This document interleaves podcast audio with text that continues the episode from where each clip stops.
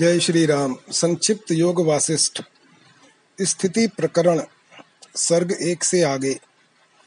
चित्त रूप से जगत का वर्णन, जगत की स्थिति का खंडन करके पूर्णानंद स्वरूप सन्मात्र की स्थिति का कथन, मन को ही जगत का कारण बताकर उसके नाश होने पर जगत की शून्यता का कथन। श्री वशिष्ठ जी कहते हैं, श्री राम, अब उत्पत्ति प्रकरण के अनंतर इस स्थिति प्रकरण को श्रवण करो, जो जान लिए जाने पर निर्वाण प्रदान करने वाला है। इस प्रकार जगत रूप से स्थित यह दृश्य प्रपंच और अहंता आदि आकार रहित भ्रांति मात्र और असत स्वरूप ही हैं। यह आकाश में उत्पन्न हुए चित्र के समान एक निराधार विलक्षण चित्र है। यह यद्यपि ब्रह्म से अभिन्न है, तथापि जल में उसके भंवर की भांति ब्रह्म में अन्यथा स्थित लक्षित होता है। यह जगत रूपी चित्र चित्र लिखित उद्यान की तरह फूला हुआ है। इसकी आकृति मकरंद आदि रस से रहित होने पर भी सरस प्रतीत होती है। यद्यपि इसका रूप रोगयुक्त नेत्रों द्वारा देखे गए अंधकार के चक्र से समान वास्तव में नहीं है, तथापि यह प्रत्यक्षता दिखता है। यह रसात्मक होता हुआ भी परिणाम में अत्यंत कटु है और उसके उत्पत्ति विनाश होते रहते हैं। ज्ञानवानों में श्रेष्ठ राम, जो समस्त कल्पनाओं से अतीत एवं निर्मल है, उस महान अनंत निराकार सच्चिदानंद घन ब्रह्म में यदि वास्तव में जगत आदि अंकुर रूप में विद्यमान हो, तो बताओ कि वह प्रलय काल के पश्चात किन सहकारी कारणों के सहयोग से उत्पन्न हो सकता है, क्योंकि इस जगत में किसी ने कभी भी वंध्या की कन्या के समान सहकारी कारणों के अभाव में अंकुर की उत्पत्ति नहीं देखी है। श्री राम, यदि कहो कि सहकारी कारणों के अभाव में भी रज्जु में सर्प की तरह जगद्रूपी अंकुर आविर्भूत हुआ है, तो ऐसी दशा में मूल कारण ही जगत स्वभावता को प्राप्त हो गया है, क्योंकि सृष्टि के आदि में यथा स्थिति निराकार ब्रह्म ही सृष्टि रूप से अपने स्वरूप में स्थित होता है। अतः वहाँ जन्य जनक का क्रम कहाँ से घट सकता है। इसलिए श्री राम, यह जगत न तो था, न है और न होगा ही। अतः ब्रह्म में जगत का तीनों कालों में अत्यंत अभाव है। सच्चिदानंद परमात्मा ही अपने आप में इस प्रकार जगत के रूप में विकसित हो जाता है। वत्स राम, जब इस जगत का अत्यंताभाव हो जाता है, तब केवल एक ब्रह्म ही शेष रहता है। किंतु यदि जगत प्रतीत होता है, तो वह ब्रह्म ही है, उसके अतिरिक्त कुछ भी नहीं। जब काम कर्म वासना आदि भावों के साथ इस दृश्य प्रपंच का उपशमन हो जाता है, तभी इस जगत का अत्यंता भाव होता है। परंतु चित्त के मौजूद रहते दृश्य जगत का शमन होना संभव नहीं। इसलिए परमात्मा के यथार्थ ज्ञान के बिना दृश्यता की शांति नहीं हो सकती। इसलिए परमात्मा के यथार्थ ज्ञान के बिना दृश्यता की शांति नहीं हो सकती। अतः दृश्य स्वरूप जगत का सर्वथा अत्यंता भाव ही दृश्यता की शांति का एकमात्र उपाय है। इसके अतिरिक्त पूर्ण रूप से अनर्थ के विनाश के लिए दूसरी कोई युक्ति नहीं है। परमात्मा स्वयं ही अपने संकल्प से अपने अंदर वर्तमान जिस चमत्कार को प्रकट करता है, वही सृष्टि रूप से प्रतीत होता है। उसका वास्तव में न तो कोई रूप है और न कोई आधार ही है। जैसे महाशिलाओं पर खुदे हुए लेखों के स्वरूप दिख पड़ते हैं, उसी तरह ये सृष्टियां न तो उत्पन्न होती हैं, न नष्ट होती हैं, तथा न आती हैं न जाती हैं, केवल प्रतीत होती हैं। जैसे जल का द्रवत्व, वायु का स्पंदन, समुद्र के आवर्त और गुणी के गुण अपने आधार स्थान से भिन्न नहीं हैं, उसी तरह उत्पत्ति विनाशशील कार्यों वाला यह जगत एकमात्र अनंत शांत विस्तृत विज्ञान घन ब्रह्म रूप से ही स्थित है, उससे पृथक नहीं है। श्री राम जी ने पूछा, गुरुदेव, महाप्रलय के पश्चात सृष्टि के आरंभ में सर्वप्रथम उत्पन्न होने वाले ये प्रजापति स्मृति रूप से ही उत्पन्न होते हैं। इसलिए मैं तो यह समझता हूँ कि स्मृत्यात्मा से प्रकट हुआ यह जगत भी स्मृति रूप ही है। श्री वशिष्ठ जी ने कहा, रघुद्वह यह ऐसा ही है। महाप्रलय के अनंतर सर्ग में आदि में सर्वप्रथम ये प्रजापति स्मृति रूप से ही प्रकट होते हैं, अतः उनका संकल्प भूत यह जगत भी स्मृति रूप ही है। उन प्रजापति का प्राथमिक संकल्प नगर ही जगत रूप से प्रकाशित हो रहा है। ज्ञानी के लिए यह जगत शांत एवं अविनाशी केवल ब्रह्म ही है, परंतु वही अज्ञानी की बुद्धि से भासमान नाना लोकों से युक्त है। पर्वत पर स्थित परमाणु जैसे पर्वत से भिन्न नहीं है और न उनकी गणना ही की जा सकती है, उसी प्रकार ब्रह्म रूपी महान मेरुगिरी पर स्थित त्रैलोक्य रूपी परमाणु ब्रह्म से अभिन्न तथा असंख्येय हैं। इस सृष्टि को यदि सृष्टि के रूप में ही समझा गया तब तो यह अधोलोक में ले जाती है, परंतु इसी को यदि ब्रह्म रूप से जान लिया गया तो यह परम मंगलमयी हो जाती है। यह सब जगत विश्व के कारण विज्ञान स्वरूप सच्चिदानंद पर ब्रह्म परमात्मा ही है, क्योंकि जिससे जो उत्पन्न होता है उसे तद्रूप ही समझना चाहिए। इसलिए समस्त वेद्य दृश्य प्रपंच आत्मज्ञान हो जाने पर ज्ञानी की दृष्टि में शुद्ध चिन्ह मात्र ही हैं।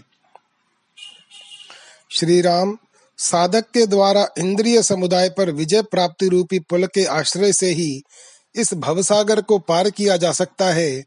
अन्य किसी भी कर्म से इससे पार पाना कठिन है। निरंतर शास्त्राध्ययन और सत्संगति के अभ्यास से जो विवेक युक्त हो गया है वही इंद्रियजयी होता है और उसी को इस दृश्य प्रपंच के अत्यंता भाव का ज्ञान भी प्राप्त होता है। सौंदर्यशालियों में श्रेष्ठ राम संसार सागर की श्रेणियां जैसे आती हैं और पुनः जैसे चली जाती हैं, वह सारा स्वरूप मैंने तुमसे वर्णन कर दिया है।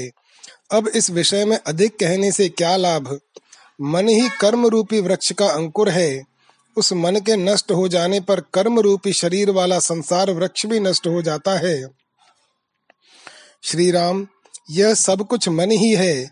इस मन की चिकित्सा हो जाने पर जगत जाल रूपी सारी व्याधियों की चिकित्सा हो जाती है। यह मन ही जब देहाकार का मनन करता है तब लोक में कर्म करने में समर्थ देह उत्पन्न होती है। भला कहीं मन से भिन्न भी देह देखी जाती है। जैसे विशाल आकाश में असत स्वरूप गंधर्व नगर की प्रतीति होती है, उसी तरह विषयों के चिंतन से वृद्धिगत हुए मन में यह सारा जगत स्फुरित होता है। मन ही जगत है तथा संपूर्ण जगत ही मन है, ये दोनों एक साथ रहते हैं। रघुनंदन समस्त ऐषणाओं की शांति हो जाने पर विशुद्ध चित्त पुरुष की जो स्थिति है उसी को सत्य आत्म तत्व कहा गया है और उसी को निर्मल चैतन्य कहते हैं। निर्मल सत्व रूप मन जिस वस्तु के विषय में जैसी भावना करता है वह वस्तु तत्काल वैसी ही हो जाती है। जैसे इस समय जागृत अवस्था में हम लोगों को संसार का स्वयं ही प्रत्यक्ष भान होता है, उसी प्रकार स्वप्न और भ्रम आदि अवस्थाओं में सहस्रों संसार भी मिथ्या दृष्टिगोचर होते हैं। जैसे एक को दूसरे के स्वप्न और मनोरथ संबंधी नगरों के व्यवहार पृथक होने के कारण दिखाई नहीं देते, उसी प्रकार प्रत्येक व्यक्ति के ये संसार रूपी भ्रम पृथक पृथक होने के कारण एक दूसरे के दृष्टिगोचर नहीं होते। इसी प्रकार संकल्प रूपी आकाश में अनेक संसार रूपी नगरों के समुदाय हैं, परंतु वे ज्ञान दृष्टि के बिना मिथ्या नहीं प्रतीत होते। जैसे एकमात्र वसंत ऋतु का रस ही वन लता और गुल्म आदि के रूप में प्रकट होता है, उसी तरह एकमात्र पर ब्रह्म परमात्मा ही प्रत्येक व्यक्ति के लिए मिथ्या जगत रूप से प्रकट हुआ है। अपना यह संकल्प ही जगत के आकार में प्रतीत हो रहा है। यह बात अत्यंत परमार्थ दृष्टि से ही ज्ञात होती है। अपने अपने स्वभाव अनादि अज्ञान के भीतर स्थित चित्त ही प्रत्येक जीव में इदम इत्थम रूप से प्रतीत होने वाला यह जगत है।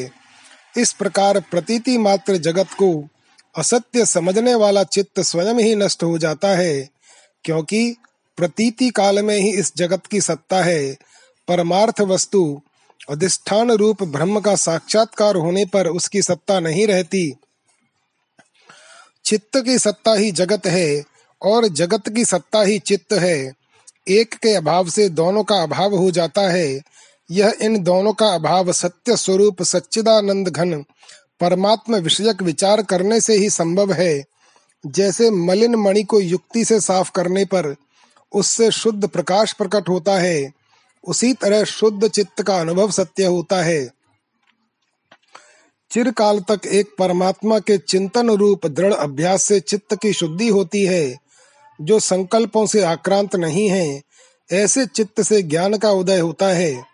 जैसे मलिन वस्त्र में सुंदर रंग नहीं टिकता, उसी तरह वासना से मलिन चित्त में ब्रह्माकार रूप एक दृष्टि स्थिर नहीं होती। वासना से रहित होना ही चित्त की शुद्धि है। जगत के ज्ञान से शून्य और एक ब्रह्माकार होना ही उसका वासना से रहित होना है। चित्त की शुद्धि होने से पुरुष शीघ्र ही प्रबुद्ध यानी ज्ञान संपन्न हो जाता है। चित्त का चिन्मय परमात्म रूप में लय हो जाना ही उसकी वास्तविक शुद्धि है। इस शुद्धि का लाभ होते ही प्रबुद्ध पुरुष परमात्मा को प्राप्त हो जाता है। स्वरूप की विस्मृति से ही भेद भ्रम की अनुभूति, चित्त शुद्धि एवं जागृत आदि अवस्थाओं के शोधन से ही भ्रम निवारण पूर्वक आत्मबोध की प्राप्ति तथा वैराग्य मूलक विवेक से ही मोक्ष लाभ का वर्णन। श्री वशिष्ठ जी कहते हैं, रघुनंदन, जिस प्राणी का जिस तरह के कर्मों का भोगानुकूल फल जहाँ जैसे रहता है, वहाँ उतना ही वह अनुभव करता है, उससे अतिरिक्त नहीं। एक व्यक्ति के हृदय में विद्यमान जो मनोराज्य है, उसे देखने या भोगने आदि में दूसरे व्यक्ति का मन सफल नहीं होता। यह जो असफलता को प्राप्त हुई मन की स्थिति है, वही उसके विच्छेद यानी नानात्व में हेतु है, यों जानना चाहिए। उस मन के भेद से ही जीवों के भी भेद होते हैं, अर्थात जैसे भिन्न भिन्न मन हैं, उसी तरह भिन्न भिन्न जीव भी हैं। जैसे सुवर्ण अपने ज्ञान के अभाव से कड़े कंगन आदि के रूप को प्राप्त होता है, उसी प्रकार जिसे अपने स्वरूप का ज्ञान नहीं है, उस चेतन ने स्थूल देह को स्वीकार करके संसार रूपिणी अविद्या का मिथ्या ही अनुभव किया है। संपूर्ण जीव समूहों का आत्मा स्वयं ही अपने संकल्प से जागृत, स्वप्न और सुषुप्ति नामक तीन अवस्थाओं को प्राप्त हुआ है। इन अवस्थाओं में शरीर कारण नहीं है। इस प्रकार जागृत आदि तीन अवस्था रूप आत्मा में ही जीवत्व है, अर्थात वह आत्मा ही जीव रूप से स्फुरित हो रहा है। इसमें शरीरत्व का विकास नहीं है। तात्पर्य यह कि जैसे जल ही लहर एवं भंवर आदि के रूप में विख्यात होता है, यह तात्विक दृष्टि प्राप्त होने पर जल में उससे पृथक लहर आदि की सत्ता नहीं रहती। उसी प्रकार जीवात्मा ही जागृत आदि अवस्था रूप है। यह विचार दृढ़ होते ही जीव से पृथक देह की वास्तविक सत्ता शेष नहीं रह जाती।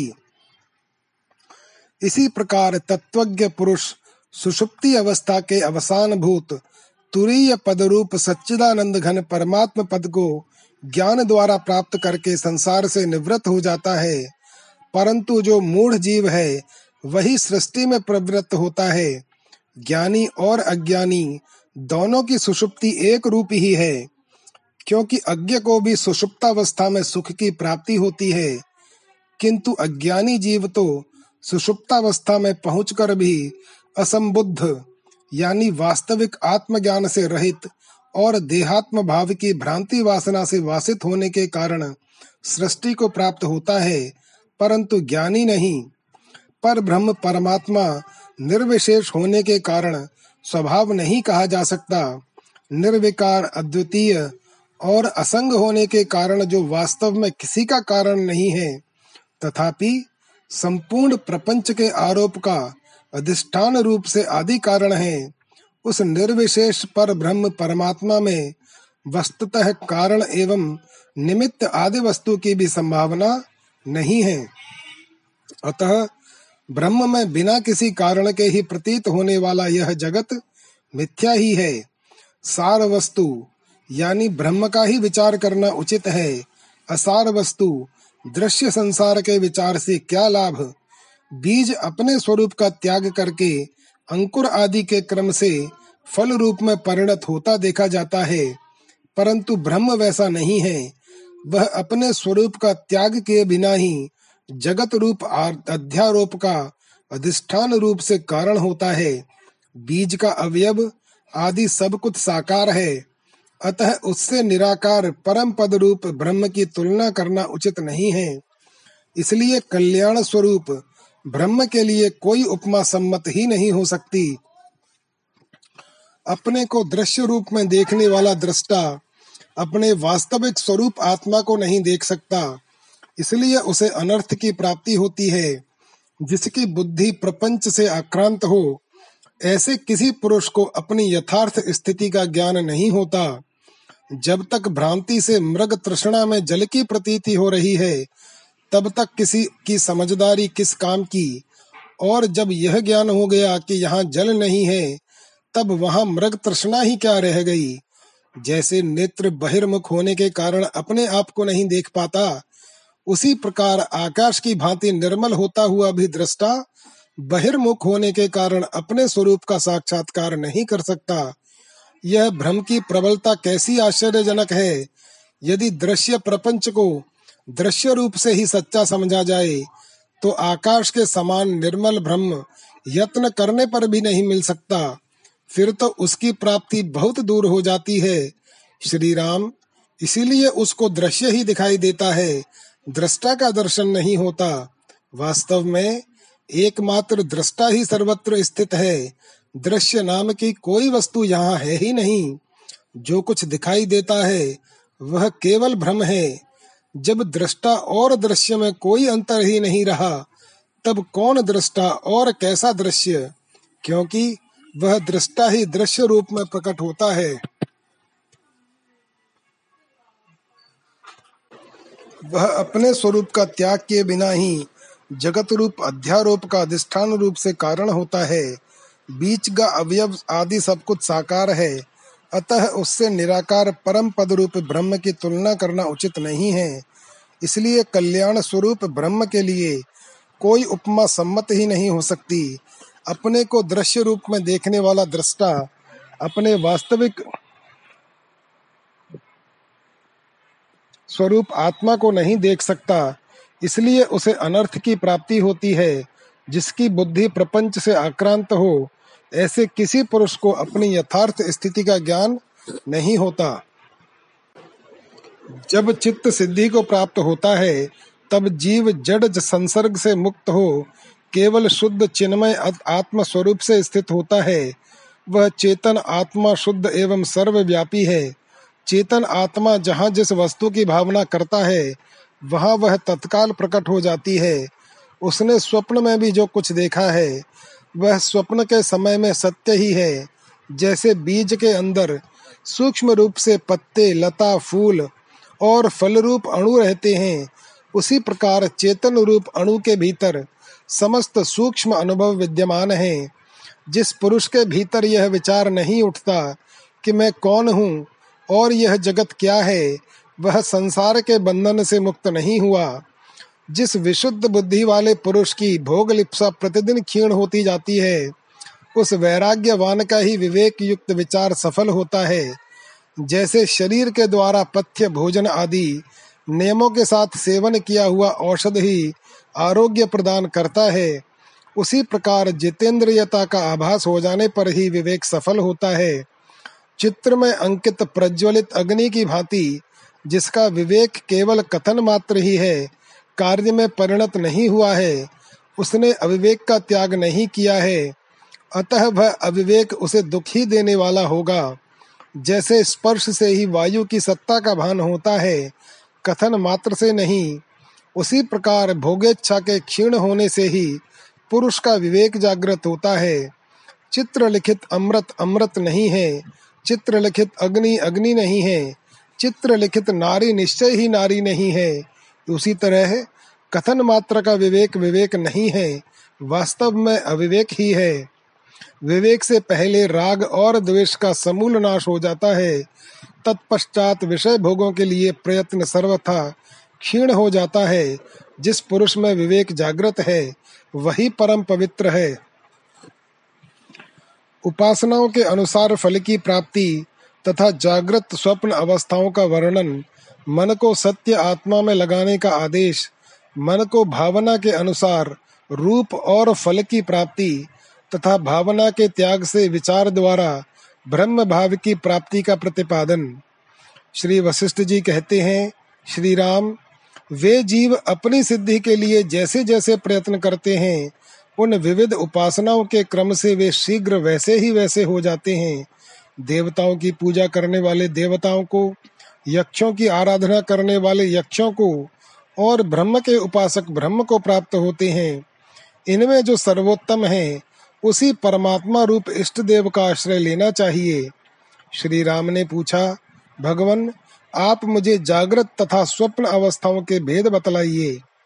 श्री वशिष्ठ जी ने कहा, रघुनंदन, जिसकी प्रतीति स्थिर हो उसे जागृत कहते हैं और जिसकी प्रतीति स्थिर नहीं हो उसे स्वप्न कहा गया है। यदि स्वप्न भी कालांतर में स्थित हो तो प्रत्यक्ष अनुभव के आधार पर उसे जागृत की श्रेणी में ही देखा जाएगा, और यदि जागृत भी कालांतर में स्थित नहीं है तब तो वह स्वप्न ही है। इस प्रकार जागृत स्वप्न भाव को और स्वप्न जागृत भाव को प्राप्त होता है। स्वप्न भी स्वप्न काल में स्थिर होने के कारण जागृत भाव को प्राप्त होता है, और जागृत के मनोरथ भी जागृत काल में अस्थिर होने से स्वप्न ही है, क्योंकि वैसा ही बोध होता है। रघुनंदन, मैंने तुमसे यह जो कुछ कहा है, जागृत आदि अवस्थाओं का वर्णन किया है, वह सब मन के स्वरूप का निरूपण मात्र है और किसी हेतु या प्रयोजन से यह सब नहीं कहा गया है। जैसे अग्नि के संपर्क में आने से लोहे का गोला आग बन जाता है, उसी प्रकार दृढ़ निश्चय से युक्त चित्त जिस वस्तु की बारंबार भावना करता है उसी के आकार को प्राप्त हो जाता है। भाव, अभाव, ग्रहण और त्याग आदि सारी प्रतीतियां चेतन में मन के द्वारा कल्पित हैं। ये प्रतीत होती हैं, इसलिए तो ये असत्य नहीं है, और वास्तव में ये है नहीं, इसलिए सत्य नहीं है। चित्त की चपलता से ही इनका निर्माण हुआ है। मन मोह का जनक और जगत की स्थिति का कारण है। मलिन मन ही व्यष्टि और समष्टि रूप से इस जगत की कल्पना करता है। संसार की सारी विभूतियां एकमात्र मन को जीतने से ही प्राप्त होती हैं। चित्त जिसकी भावना में तन्मय होता है उसे निस्संदेह प्राप्त कर लेता है। सौभाग्यशाली राम, मन के द्वारा अभिलषित देश या विषय को शरीर प्राप्त होता है, परंतु शरीर के द्वारा आचरित देश या विषय को मन नियमतः प्राप्त नहीं होता। जैसे सुगंधित पुष्प के भीतर स्थित हुई वायु उसकी घनीभूत सुगंध को प्राप्त कर लेती है, उसी प्रकार मनन से चंचल हुआ मन जिस जिस वस्तु की भावना करता है अथवा जिस जिस वासना से युक्त भाव को अपनाता है उसी के स्वरूप को प्राप्त हो जाता है। श्री राम, जैसे गंध के भीतर स्थित हुई वायु गंध रूपता को प्राप्त हो जाती है, उसी प्रकार मन जिस भाव से युक्त होता है उसके बाद उसका वशवर्ती शरीर भी उसी के स्वरूप को प्राप्त हो जाता है। ज्ञानेन्द्रियों के अपने अपने विषय में प्रवृत्त होने पर उनसे कर्मेंद्रिय स्वरूप स्वतः ही इस तरह स्फुरित होता है जैसे धूल मिश्रित वायु में पृथ्वी अपने आप धूली कणों के रूप में स्फुरित होती है। कर्मेंद्रियां क्षुब्ध होकर जब अपनी क्रिया शक्ति को प्रकट करती हैं, तब वायु में धूल समूह की भांति मन में प्रचुर कर्म संपादित होता है। इस प्रकार मन से कर्म की उत्पत्ति हुई है और मन की उत्पत्ति में भी कर्म को ही बीज का कारण बताया गया है। फूल और सुगंध की भांति इन दोनों की सत्ता एक दूसरे से भिन्न नहीं है।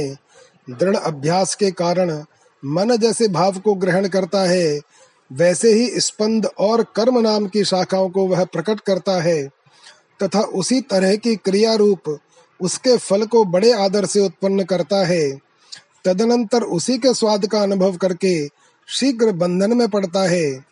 मन जिस जिस भाव को अपनाता है उसी को वस्तु रूप में पाता है, वही श्रेय है, दूसरा नहीं, ऐसा उसका निश्चय हो जाता है। अपनी अपनी प्रतीति के द्वारा ही दृढ़ता पूर्वक भिन्नता को प्राप्त हुए मनुष्यों के मन सदा ही धर्म, अर्थ, काम और मोक्ष के लिए ही प्रयत्न करते हैं। जो अकृत्रिम अर्थात नित्य सिद्ध विज्ञान आनंद घन परमात्मा है, उसके लिए प्रयत्न करने वाले मनुष्यों को चाहिए कि वे अपने मन को तन्मय बना दें, जिससे उसकी प्राप्ति हो सके। यह दृश्य माया है, अविद्या है और भय देने वाली भावना है। मन की जो दृश्यमयता है, विद्वान लोग उसी को कर्म कहते हैं। स्वभाव में स्थित जो यह दृश्य तन्मयता अनुभव में आती है, वही विद्वानों द्वारा मदिरा के समान संसार को उन्मत्त बना देने वाली अविद्या कही जाती है। जैसे पटल नामक रोग से अंधा हुआ पुरुष सूर्य के दीप्तिमान प्रकाश को नहीं देखता, उसी प्रकार इस अविद्या से उपहत हुए लोग कल्याण को नहीं प्राप्त होते। वह अविद्या संकल्प से स्वयं उत्पन्न होती है। महामते, भावना के संकल्प को त्याग देने मात्र से जब वह क्षीण हो जाती है, उस समय रस स्वरूप आनंदमय परमात्मा के ध्यान के अभ्यास की दृढ़ता से सुशोभित श्रवण मननात्मक विचार के द्वारा सब पदार्थों में अनासक्ति स्थिर हो जाती है। फिर सत्य दृष्टि के प्राप्त होने पर असत्य दृष्टि का विनाश हो जाता है और वह निर्मल स्वभाव निर्विकल्प स्वरूप सच्चिदानंद परमात्मा प्राप्त हो जाता है, जो न सत है न असत है, न सुखी है न दुखी है, तथा जिसका कैवल्य भाव अपने हृदय में अनुभव से ही प्राप्त होता है। जैसे यह रस्सी है या सर्प है, ऐसा संदेह होने पर रस्सी में सर्प भाव आरोपित हो जाता है। उसी प्रकार बंधन रहित चिन्मय आकाश स्वरूप जीवात्मा ने अपने में भ्रमवश बंधन की कल्पना कर रखी है। जैसे एक ही आकाश रात और दिन की कल्पना से रात में और तरह का दिखाई देता है और दिन में अन्य प्रकार का, उसी तरह परमार्थ वस्तु ब्रह्म बारंबार उस प्रतिकूल कल्पना द्वारा और ही प्रकार का भासित होता है एवं अपने स्वरूप के विपरीत दूसरा ही रूप धारण कर लेता है, जो तुच्छ नहीं है, आयास रहित है, उपाधि शून्य है, जिसमें कोई भ्रम नहीं है तथा जो नाना प्रकार की कल्पनाओं से परे है। वह परब्रह्म परमात्मा ही परम सुख स्वरूप होने से सबको सुख दे सकता है। जीव की अपनी कल्पना से ही भाव अभाव शुभ और अशुभ क्षण भर में उत्पन्न हो जाते हैं और क्षण भर में मिट जाते हैं। समस्त पदार्थ समूह भाव के अनुसार ही फल देने वाले हैं। यह जानकर ज्ञानी पुरुष इस परिवर्तनशील जगत के पदार्थों के विषय में किसी एक निश्चय रूप का प्रतिपादन नहीं करता। चित्त दृढ़ भावना के द्वारा जिस पदार्थ के विषय में जब तक जैसी निश्चित धारणा बनाए रखता है, तब तक उसके वैसे ही परिणाम को वह देखता या अनुभव करता है। रघुनंदन, वह सत्य ब्रह्म ही है अथवा परमात्मा से अभिन्न है, ऐसा अपने मन में निश्चय करके तुम अपनी बुद्धि के द्वारा उस अनादि अनंत परमात्मा का अपने आप में ही अनुभव करो। मैं ही वह परब्रह्म परमात्मा हूँ, ऐसा अनुभव करो। दृढ़ बोध होने पर संपूर्ण दोषों के विनाश, अंतःकरण की शुद्धि और विशुद्ध आत्म तत्व के साक्षात्कार की महिमा का प्रतिपादन। श्री वशिष्ठ जी कहते हैं, रघुनंदन, जो नित्य अनित्य वस्तु के विवेक से संपन्न है, जिसके चित्त की वृत्तियां परमात्मा में विलीन होती जा रही हैं, जो ज्ञान प्राप्त करके संकल्पों का त्याग कर रहा है, जिसका मन परमात्मा के स्वरूप में परिणत हो गया है, जो इस हेय नाशवान जड़ दृश्य का परित्याग कर रहा है तथा उपादेय सच्चिदानंद घन ब्रह्म का ध्यान कर रहा है, अर्थात जो दृष्टा परमात्मा का अनुभव करता है तथा अदृष्टा रूप दृश्य का अनुभव नहीं करता, जागरण के योग्य परम तत्व में ही जाग रहा है और घनीभूत अज्ञान के विकार रूप संसार से सोया हुआ है, जो संपूर्ण तुच्छ सुखों से लेकर हिरण्यगर्भ ब्रह्मा तक के सुखों में अत्यंत वैराग्य के कारण सरस और नीरस आपात रमणीय भोगों में आसक्त न होकर उनकी ओर से पूर्णतया विरक्त है, जिसके मन में किसी प्रकार की कामना नहीं है, ऐसे अधिकारी पुरुष का अनादि जड़ता अज्ञान रूपी आकाश आसक्ति शून्य हो जब परमात्मा रूपी जल के साथ एकता को प्राप्त हो जाता है और धूप में बर्फ की भांति पूर्णतया विगलित हो जाता है, वर्षा काल बीत जाने पर जैसे तरंग युक्त जल से चंचल मध्य भाग वाली लहराती हुई नदियां धीरे धीरे सूखने लगती हैं, उसी प्रकार जब विषय रूपी तरंगों से युक्त तृष्णाएं शांत हो जाती हैं तथा जैसे चूहे चिड़ियों के जाल को काट देते हैं, उसी प्रकार जब तीव्र वैराग्य से संसार वासना रूपी जाल टूट जाता है और हृदय की गांठें ढीली पड़ जाती हैं, तब तैसे निर्मली को पीसकर जल में डालने से जल स्वच्छ हो जाता है। उसी तरह विज्ञान के प्रभाव से अंतःकरण विशुद्ध होकर प्रसन्न हो जाता है। जैसे वायु के शांत होने पर समुद्र में निश्चलता रूप समता आ जाती है, उसी प्रकार मन के शांत होने पर सब जगह सर्वोत्तम शांति पैदा करने वाली अज्ञान रूपी मल से रहित उन्नत समदर्शिता का उदय होता है। इस विषय में अधिक कहने से क्या लाभ? जिसने जानने योग्य परमात्म तत्व को जान लिया है, वह परम बुद्धिमान पुरुष वायु आदि चारों भूतों से रहित आकाश कोश के समान न उत्पन्न होता है और न नष्ट होता है। मैं कौन हूँ, यह दृश्य जगत कैसे हुआ, इन सब बातों का जब तक विवेक पूर्वक विचार नहीं किया जाता, तभी तक यह अंधकार के समान संसार का आडंबर खड़ा है। मिथ्या भ्रम समूह से उत्पन्न यह शरीर आपत्तियों का घर है।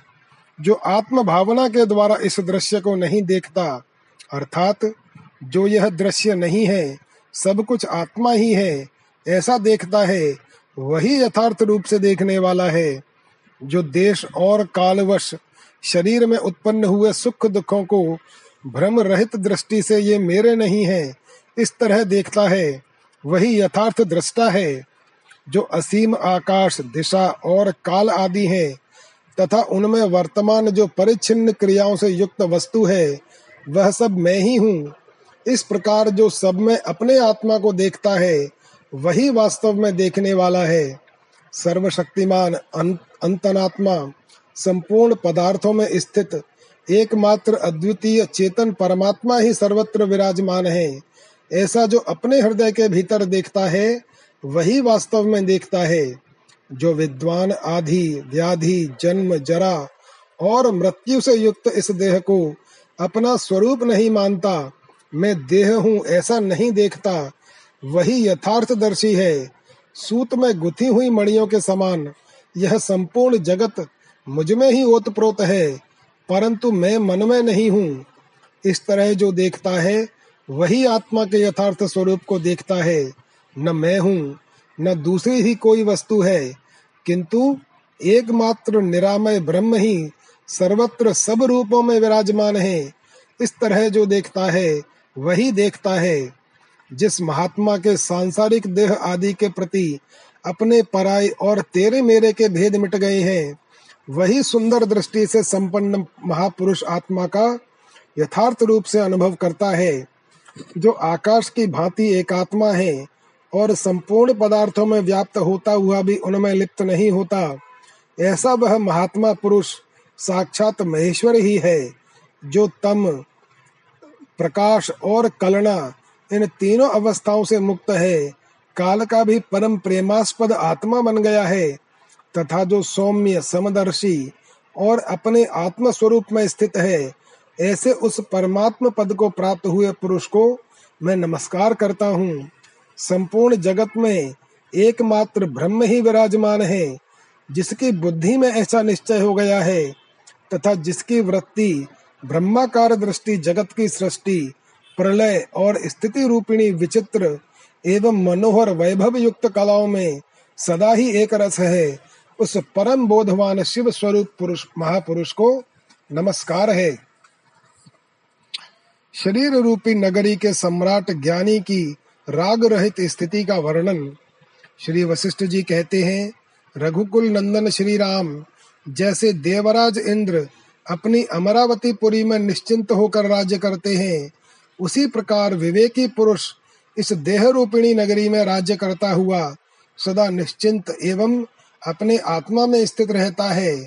वह अपने मन रूपी मत वाले घोड़े को काम भोग के भयानक गड्ढे की ओर नहीं जाने देता तथा अपनी प्रज्ञा रूपिणी पुत्री को लोभ के वश में होकर नहीं बेचता।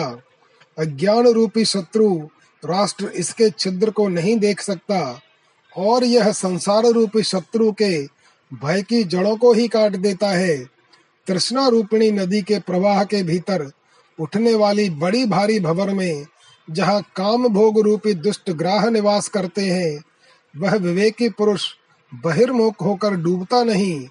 वह मन की ब्रह्माकार वृत्ति में आरूढ़ हो बाहर भीतर परमात्मा के सिवा दूसरी किसी वस्तु को न देखता हुआ सदा समता शांति रूप गंगा यमुना के संगम में स्नान करता है, जिस पर संपूर्ण इंद्रिय रूपी जन समुदाय की दृष्टि रहती है।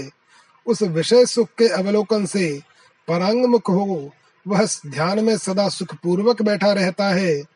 सर्वव्यापक होकर भी इस शरीर रूपी नगरी में स्थित आत्मा रूपी पुरुष विश्व की कल्पना द्वारा निर्मित विविध भोगों का प्रारब्धानुसार उपभोग करके अपने स्वरूप भूत परम पुरुषार्थ को प्राप्त होता है। समस्त पदार्थों की क्रिया से विमुख रहने वाला वह विवेकी पुरुष व्यवहार दृष्टि से कर्म करता हुआ भी परमार्थ दृष्टि से कुछ नहीं करता, क्योंकि वह संपूर्ण व्यवहारिक कार्यों के कर्तापन के अभिमान से रहित होकर सम्यक रूप से अनुष्ठान करता है। उस शरीर नगरी में रहकर हृदय पुंडरीक में आरूढ़ हो वह सदा शांति रूप शीतल शरीर वाली लोक सुंदरी मैत्री रूपिणी अपनी प्रिया के साथ नित्य रमण करता है। जैसे चंद्रमा के अगल बगल में चित्त को आह्लादित करने वाली विशाखा नामक दो ताराएं स्थित होती हैं, इसी तरह अविवेकी पुरुष के दोनों पार्श्व भागों में सत्यता और समता नाम की दो कांताएं सम्यक रूप से विराजमान होती हैं, जो चित्त को आह्लाद प्रदान करने वाली हैं। जैसे संपूर्ण कलाओं से युक्त और समस्त शोभा संपत्ति से सुंदर प्रतीत होने वाले पूर्णिमा के चंद्रमा चिरकाल तक संपूर्ण दिशाओं को अपनी सुधामयी किरणों से पूर्ण करके प्रकाशित होते हैं, उसी प्रकार जिसके सारे मनोरथ चिरकाल के लिए परिपूर्ण हो गए हैं, जो सर्वात्म भाव रूप संपत्ति से सुंदर दिखाई देता है, वह आत्म काम तत्ववेत्ता पुरुष निरंतर अपने आकाश प्रकाश से प्रकाशित होता है। चंद्रमा तो पुनः क्षीण होने के लिए प्रकाशित होते हैं, परंतु तत्वज्ञ फिर क्षीण नहीं होता। वह अखंड एकर रस भाव से अपने स्वरूप में प्रतिष्ठित रहने के लिए प्रकाशित होता है। जैसे बिना किसी प्रयत्न के स्वतः प्राप्त हुए तथा व्यर्थ पदार्थों में मनुष्य की दृष्टि आसक्ति शून्य होकर ही पड़ती है, उसी प्रकार विवेकी पुरुष की बुद्धि सांसारिक कार्यों में भी राग शून्य ही रहती है। इंद्रियों को प्रारब्धवश जो न्याय युक्त विषय प्राप्त होते हैं उनका तो वह कभी निवारण नहीं करता और अप्राप्त वस्तु को प्राप्त करने का प्रयत्न भी नहीं करता। प्रारब्धवश जो कुछ मिल जाए उसी में संतुष्ट रहता है। इसी प्रकार ज्ञानी अपने आप में परिपूर्ण रहता है। जैसे मोर पंखों के आघात पर्वत को कंपित नहीं कर सकते, उसी प्रकार ज्ञानी को अप्राप्त वस्तु की प्राप्ति के लिए होने वाली चिंताएं और प्रतिकूल प्राप्त वस्तु के लिए पश्चाताप विचलित नहीं करते। जिसके सारे संदेह निवृत्त हो गए हैं, भोग संबंधी सारी उत्सुकता विनष्ट हो गई है तथा काल्पनिक शरीर क्षीण हो गया है, वह ज्ञानी पुरुष सम्राट के समान विराजमान होता है। जैसे अपार अनंत क्षीर सागर अपने आप में ही परिपूर्ण है, उसी प्रकार अपरिछिन्न आत्मज्ञानी अपने आप में ही नहीं समाता, अर्थात अपने आप में ही परिपूर्ण है और आत्मा से आत्मा में ही रमण करता है। इतने बड़े भूमंडल में वे ही पुरुष सौभाग्यशाली शुद्ध चित्त और पुरुषोचित कलाओं के ज्ञान में गणनीय हैं, जो अपने चित्त से पराजित नहीं हुए हैं। जिसके हृदय रूपी बिल में कुंडलाकार मन रूपी महान सर्प सर्वथा शांत हो गया है, अपने स्वरूप में पूर्ण रूप से उदित हुए, ऐसे उस अत्यंत निर्मल तत्ववेत्ता को मैं प्रणाम करता हूँ। मन और इंद्रियों की प्रबलता तथा उनको जीतने से लाभ अत्यंत अज्ञानी और ज्ञानी के लिए उपदेश की व्यर्थता तथा जगत और ब्रह्म के स्वरूप का प्रतिपादन। श्री वशिष्ठ जी कहते हैं, रघुनंदन, मन सहित इंद्रिय रूपी चह शत्रु बड़े ही दुर्जय हैं। वे तपन, अवीच, महारौरव, रौरव, संघात और कालसूत्र नरक के इन 6 बड़े बड़े साम्राज्यों पर प्रतिष्ठित हैं। पाप रूपी मत वाले हाथी इनके वाहन हैं तथा तृष्णा रूपी बाण शलाकाओं से वे सदा संपन्न रहते हैं। वे इतने कृतज्ञ हैं कि सबसे पहले अपने आश्रयभूत शरीर का ही नाश करते हैं। उनका महान कोषागार कुकर्म रूपी धन से ही भरा हुआ है। अपने इंद्रिय रूपी शत्रुओं पर विजय पाना अत्यंत कठिन है। जिसने विवेक रूपी सूत के जाल से उन इंद्रिय रूपी दुष्ट शत्रुओं को बांध लिया है, उसके अंगों, श्रम, दम, समता, शांति आदि का वे विनाश नहीं करते। जिसने इंद्रिय रूपी भृत्यों को काबू में कर लिया है तथा मन रूपी शत्रु को पूर्णतया बंदी बना लिया है, उस पुरुष की विशुद्ध बुद्धि उसी तरह बढ़ती है जैसे वसंत ऋतु में आम की मंजरी। जिसका चित्त रूपी गर्व नष्ट हो गया है और इंद्रिय रूपी शत्रु जिसकी कैद में आ गए हैं, उस पुरुष की भोग वासनाएं उसी तरह क्षीण हो जाती हैं जैसे हेमंत ऋतु में कमल विनष्ट हो जाते हैं। जब तक एकमात्र परमात्म तत्व के दृढ़ अभ्यास द्वारा मन पर विजय नहीं पा ली जाती, तभी तक मध्य रात्रि में नाचने वाले बेतालों की तरह हृदय में वासनाएं उछल कूद मचाए रहती हैं। मैं समझता हूँ कि विवेकी पुरुष का यही मन विवेक के द्वारा अभीष्ट कार्य करने से भृत्य, मंत्रणा द्वारा उत्तम कार्य करवाने से मंत्री और सब ओर से इंद्रियों पर आक्रमण करने के कारण सामंत बन जाता है। मन रूपी मंत्री शास्त्र विहित शुभ कर्म में प्रवृत्त हुए पुरुष को उन निष्काम कर्मों के करने के लिए सलाह देता है जो जन्म मृत्यु रूपी वृक्षों को काटने के लिए कुठार के समान है तथा भविष्य में होने वाले अभ्युदय निरतिशय आनंद की प्राप्ति के कारण हैं। किंतु जिसे जगत की सत्यता का पूर्ण निश्चय है, वह अत्यंत मूढ़ है। उस अत्यंत मूढ़ पुरुष के प्रति यदि जगत की असत्यता का प्रतिपादन किया जाए तो यह उपदेश वहां शोभा नहीं पाता। उसके मन को अच्छा नहीं लगता।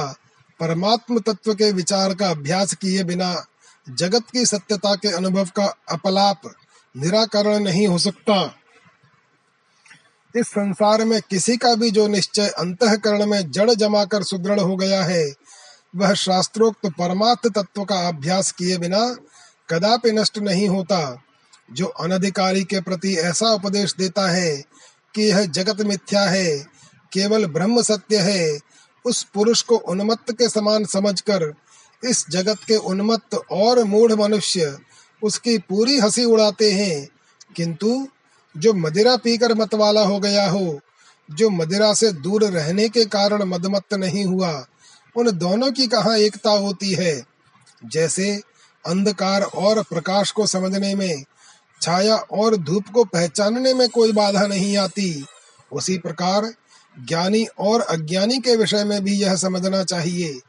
बोध के विषय में ज्ञानी और अज्ञानी की कभी एकता नहीं हो सकती। अज्ञानी को कितने ही यत्न से क्यों न समझाया जाए, उसे बाहर भीतर जो संसार की सत्यता का अनुभव हो रहा है, उसका वह सत्य अधिष्ठान रूप ब्रह्म में उसी प्रकार बाध नहीं कर सकता जैसे शव अपने पैरों चल नहीं सकता। अध्यस्त वस्तु का बाध किए बिना अधिष्ठान तत्व का बोध नहीं हो सकता, इसलिए उसे बोध का उपदेश देना व्यर्थ है। यह संपूर्ण जगत ब्रह्म है, ऐसा उपदेश उस मनुष्य के प्रति देना उचित नहीं जो अत्यंत अज्ञानी है, क्योंकि उस अज्ञानी ने तप और विद्या आदि के अनुभव से होने वाले संस्कार का अभाव होने के कारण सदा उस लोक प्रसिद्ध देहात्म भाव का ही अनुभव किया है। कभी भी असंसारी आत्म भाव का उसे अनुभव नहीं हुआ। श्री राम, जिसको थोड़ा थोड़ा ज्ञान है, उस पुरुष के प्रति ही यह उपदेशवाणी सुशोभित यानी सफल होती है। जो पुरुष पूर्ण ज्ञानी है, उसको तो मैं हूँ इस प्रकार अहंकार स्पद रूप से विचार करने के लिए कुछ भी नहीं है, इसलिए वह भी उपदेश देने के योग्य नहीं है। तात्पर्य यह कि जो न तो अत्यंत अज्ञानी है और न पूर्ण ज्ञानी ही, वही जिज्ञासु इस उपदेश का अधिकारी है।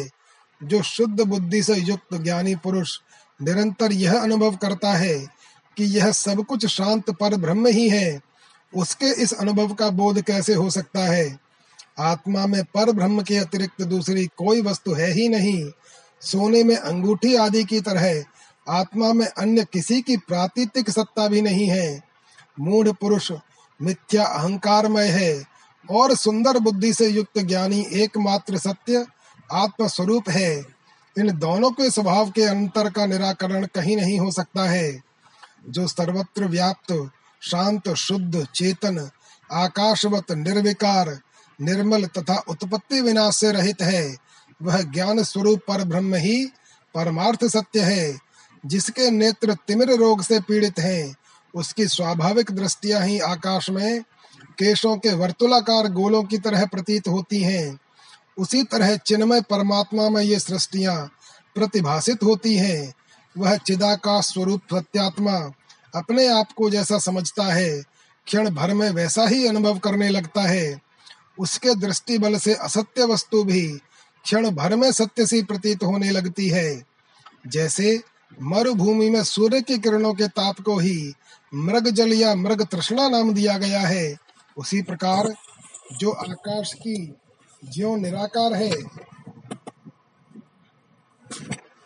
उस आकाश स्वरूप चिन्मय परमात्मा के अपने स्वप्न तुल्य प्रतिभास का ही, जो वास्तव में शून्य है, जगत नाम रखा गया है। जैसे स्फटिक शिला का मध्य भाग वास्तव में घनीभूत है, उसी प्रकार महाचेतन परमात्मा का यह जो शांत और निर्मल अपना स्वरूप है, वह वास्तव में सच्चिदानंद घन है। स्फटिक शिला में प्रतिबिंबित होने वाले वन पर्वत और नदी आदि के स्वरूप की भांति है और नहीं है। ये दो दृष्टियां चिदाकाश परमात्मा में कहीं नहीं है और प्रतिभास मात्र से जो कुछ है, उस चेतन आत्मा का स्वरूप ही उस रूप में भासित होता है, ऐसा समझना चाहिए। शास्त्र चिंतन, शास्त्रीय सदाचार के सेवन तथा शास्त्र विपरीत आचार के त्याग से लाभ। श्री वशिष्ठ जी कहते हैं, श्री राम, चिन्मय आकाश स्वरूप जो जीवात्मा है, वही रजोगुण से रंजित होकर अपने स्वाभाविक स्वरूप स्वप्रकाश रूपता का त्याग न करता हुआ ही अहंकार, प्राण, देह और इंद्रिय आदि के संघात रूप इस विरूप देह को भी अपना आत्मा समझता है। असत्य होकर भी सत्य से प्रतीत होने वाली मृग तृष्णा में जल बुद्धि के समान अपनी ही अविद्या मूलक वासना की भ्रांति से जीव मानो अपने चिन्मय रूप से भिन्नता जड़ देह रूपता को प्राप्त होता है।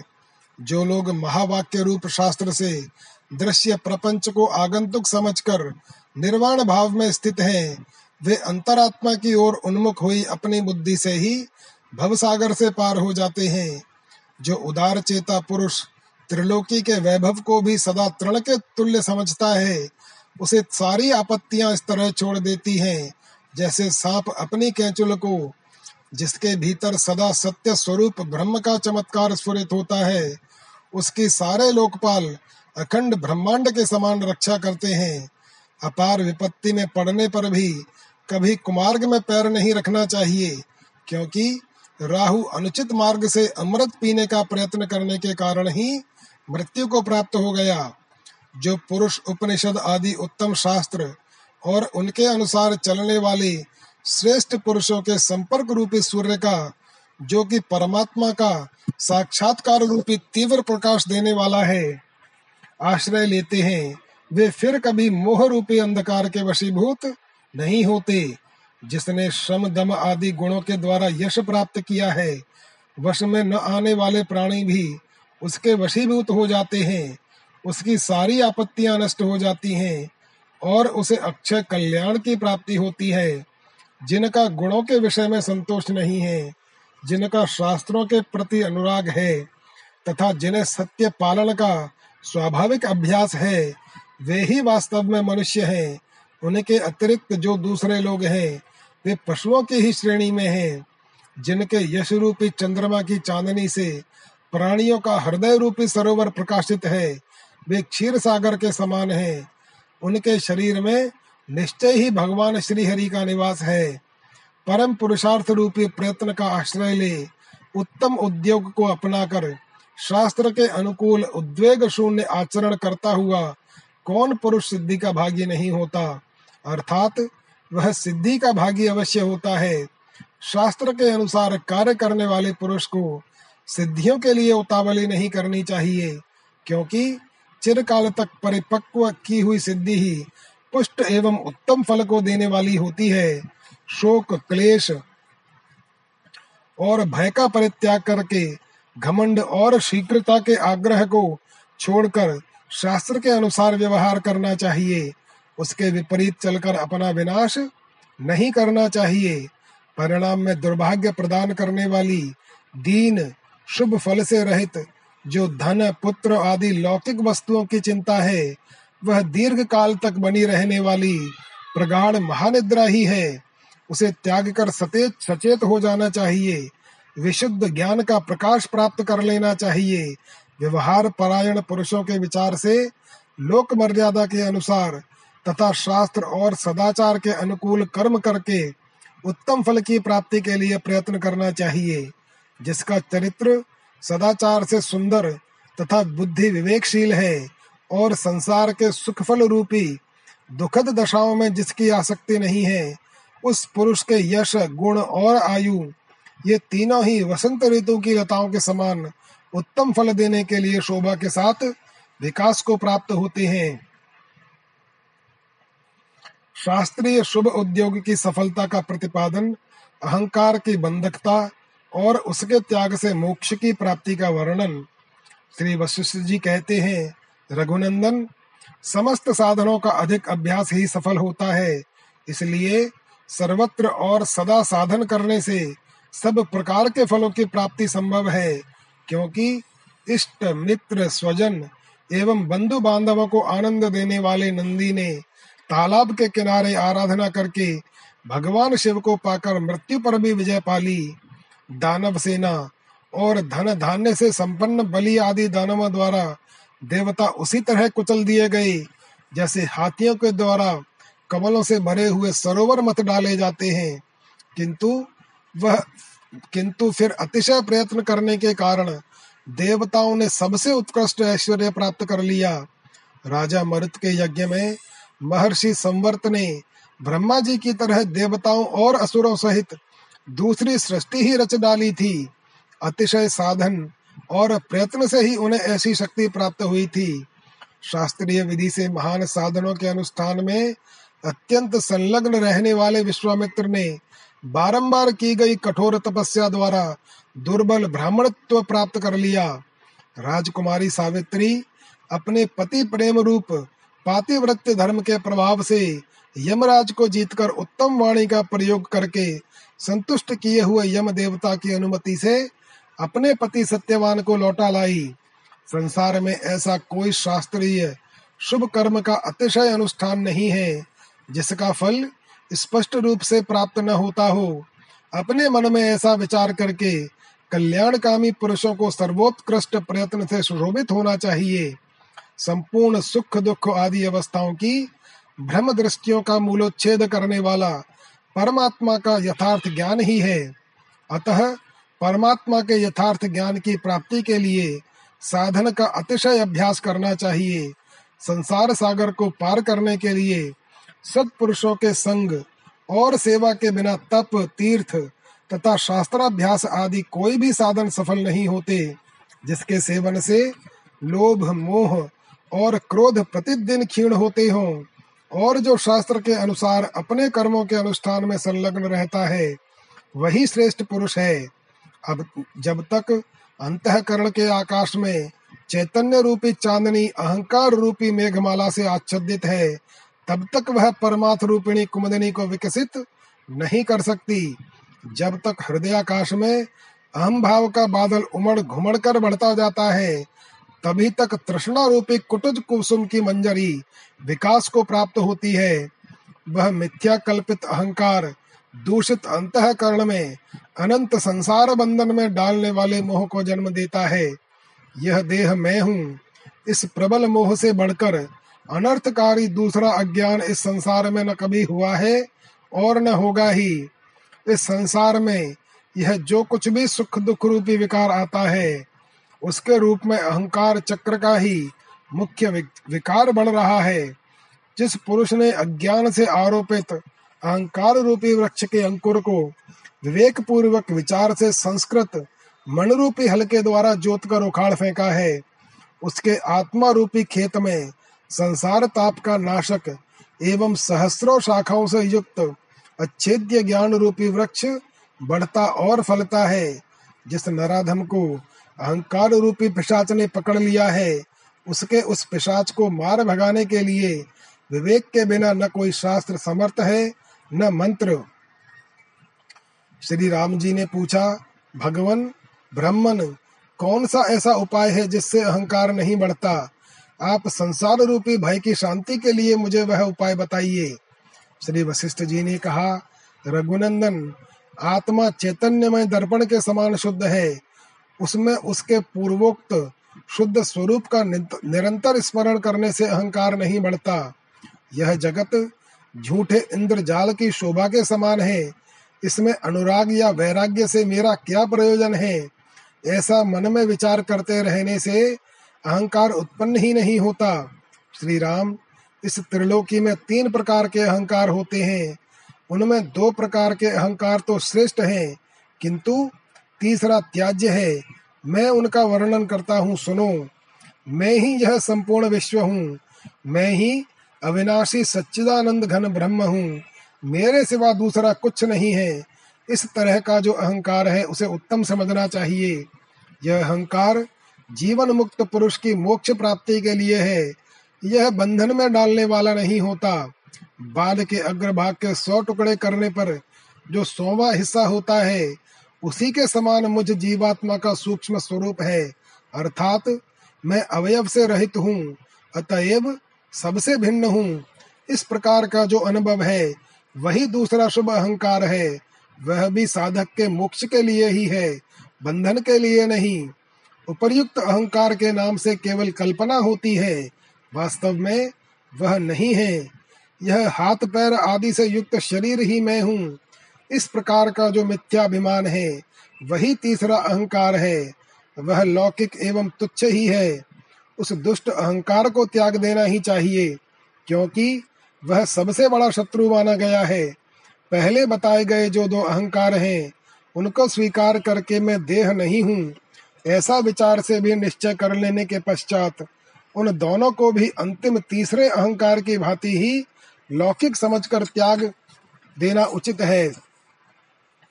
ऐसा प्राचीन महापुरुषों का मत है। प्रथम 2 अहंकार अलौकिक हैं, उन दोनों को अंगीकार करके तीसरे लौकिक अहंकार का जो दुख देने वाला है त्याग कर देना चाहिए, क्योंकि यह तीसरा अहंकार सर्वथा त्यागने ही योग्य है। इस दुखदायी अहंकार को त्याग कर पुरुष जैसे जैसे ज्ञान में स्थित होता जाता है वैसे ही वैसे वह परमात्म भाव की ओर बढ़ता जाता है। निष्पाप रघुनंदन, यदि पुरुष पूर्वोक्त 2 अहंकारों की भावना करता रहे तो उसे परम पद प्राप्त हो जाता है, और यदि उनका भी त्याग करके संपूर्ण अहंकारों से रहित हो जाए तो वह अत्यंत उच्च पद परमात्म भाव में शीघ्र ही आरूढ़ हो जाता है। महामते, जिस जीव का अहंकार शांत हो गया है उसे भोग रोग के समान जान पड़ते हैं। जैसे अच्छी तरह से तृप्त हुए पुरुष को विष मिश्रित रस स्वादिष्ट नहीं प्रतीत होते, उसी प्रकार उसे भोग अच्छे नहीं लगते। रघुनंदन, अहंकार की स्मृति का भी सर्वथा त्याग करके अतिशय पुरुषार्थ रूप प्रयत्न के द्वारा भवसागर को पार किया जाता है। पहले सब मैं ही हूँ और ये सब मेरे हैं ऐसा समझकर फिर यह देह आदि मैं नहीं हूँ और इस देह के संबंधी भी मेरे कुछ नहीं है ऐसा विचार करके उससे सब प्रतिबंधों का नाश होने से प्रतिष्ठा को प्राप्त हुए स्तुत्य आत्मज्ञान को अपने हृदय में उतारकर महात्मा पुरुष परम पद को प्राप्त कर लेता है। सर्ग 33 समाप्त। जय श्री राम।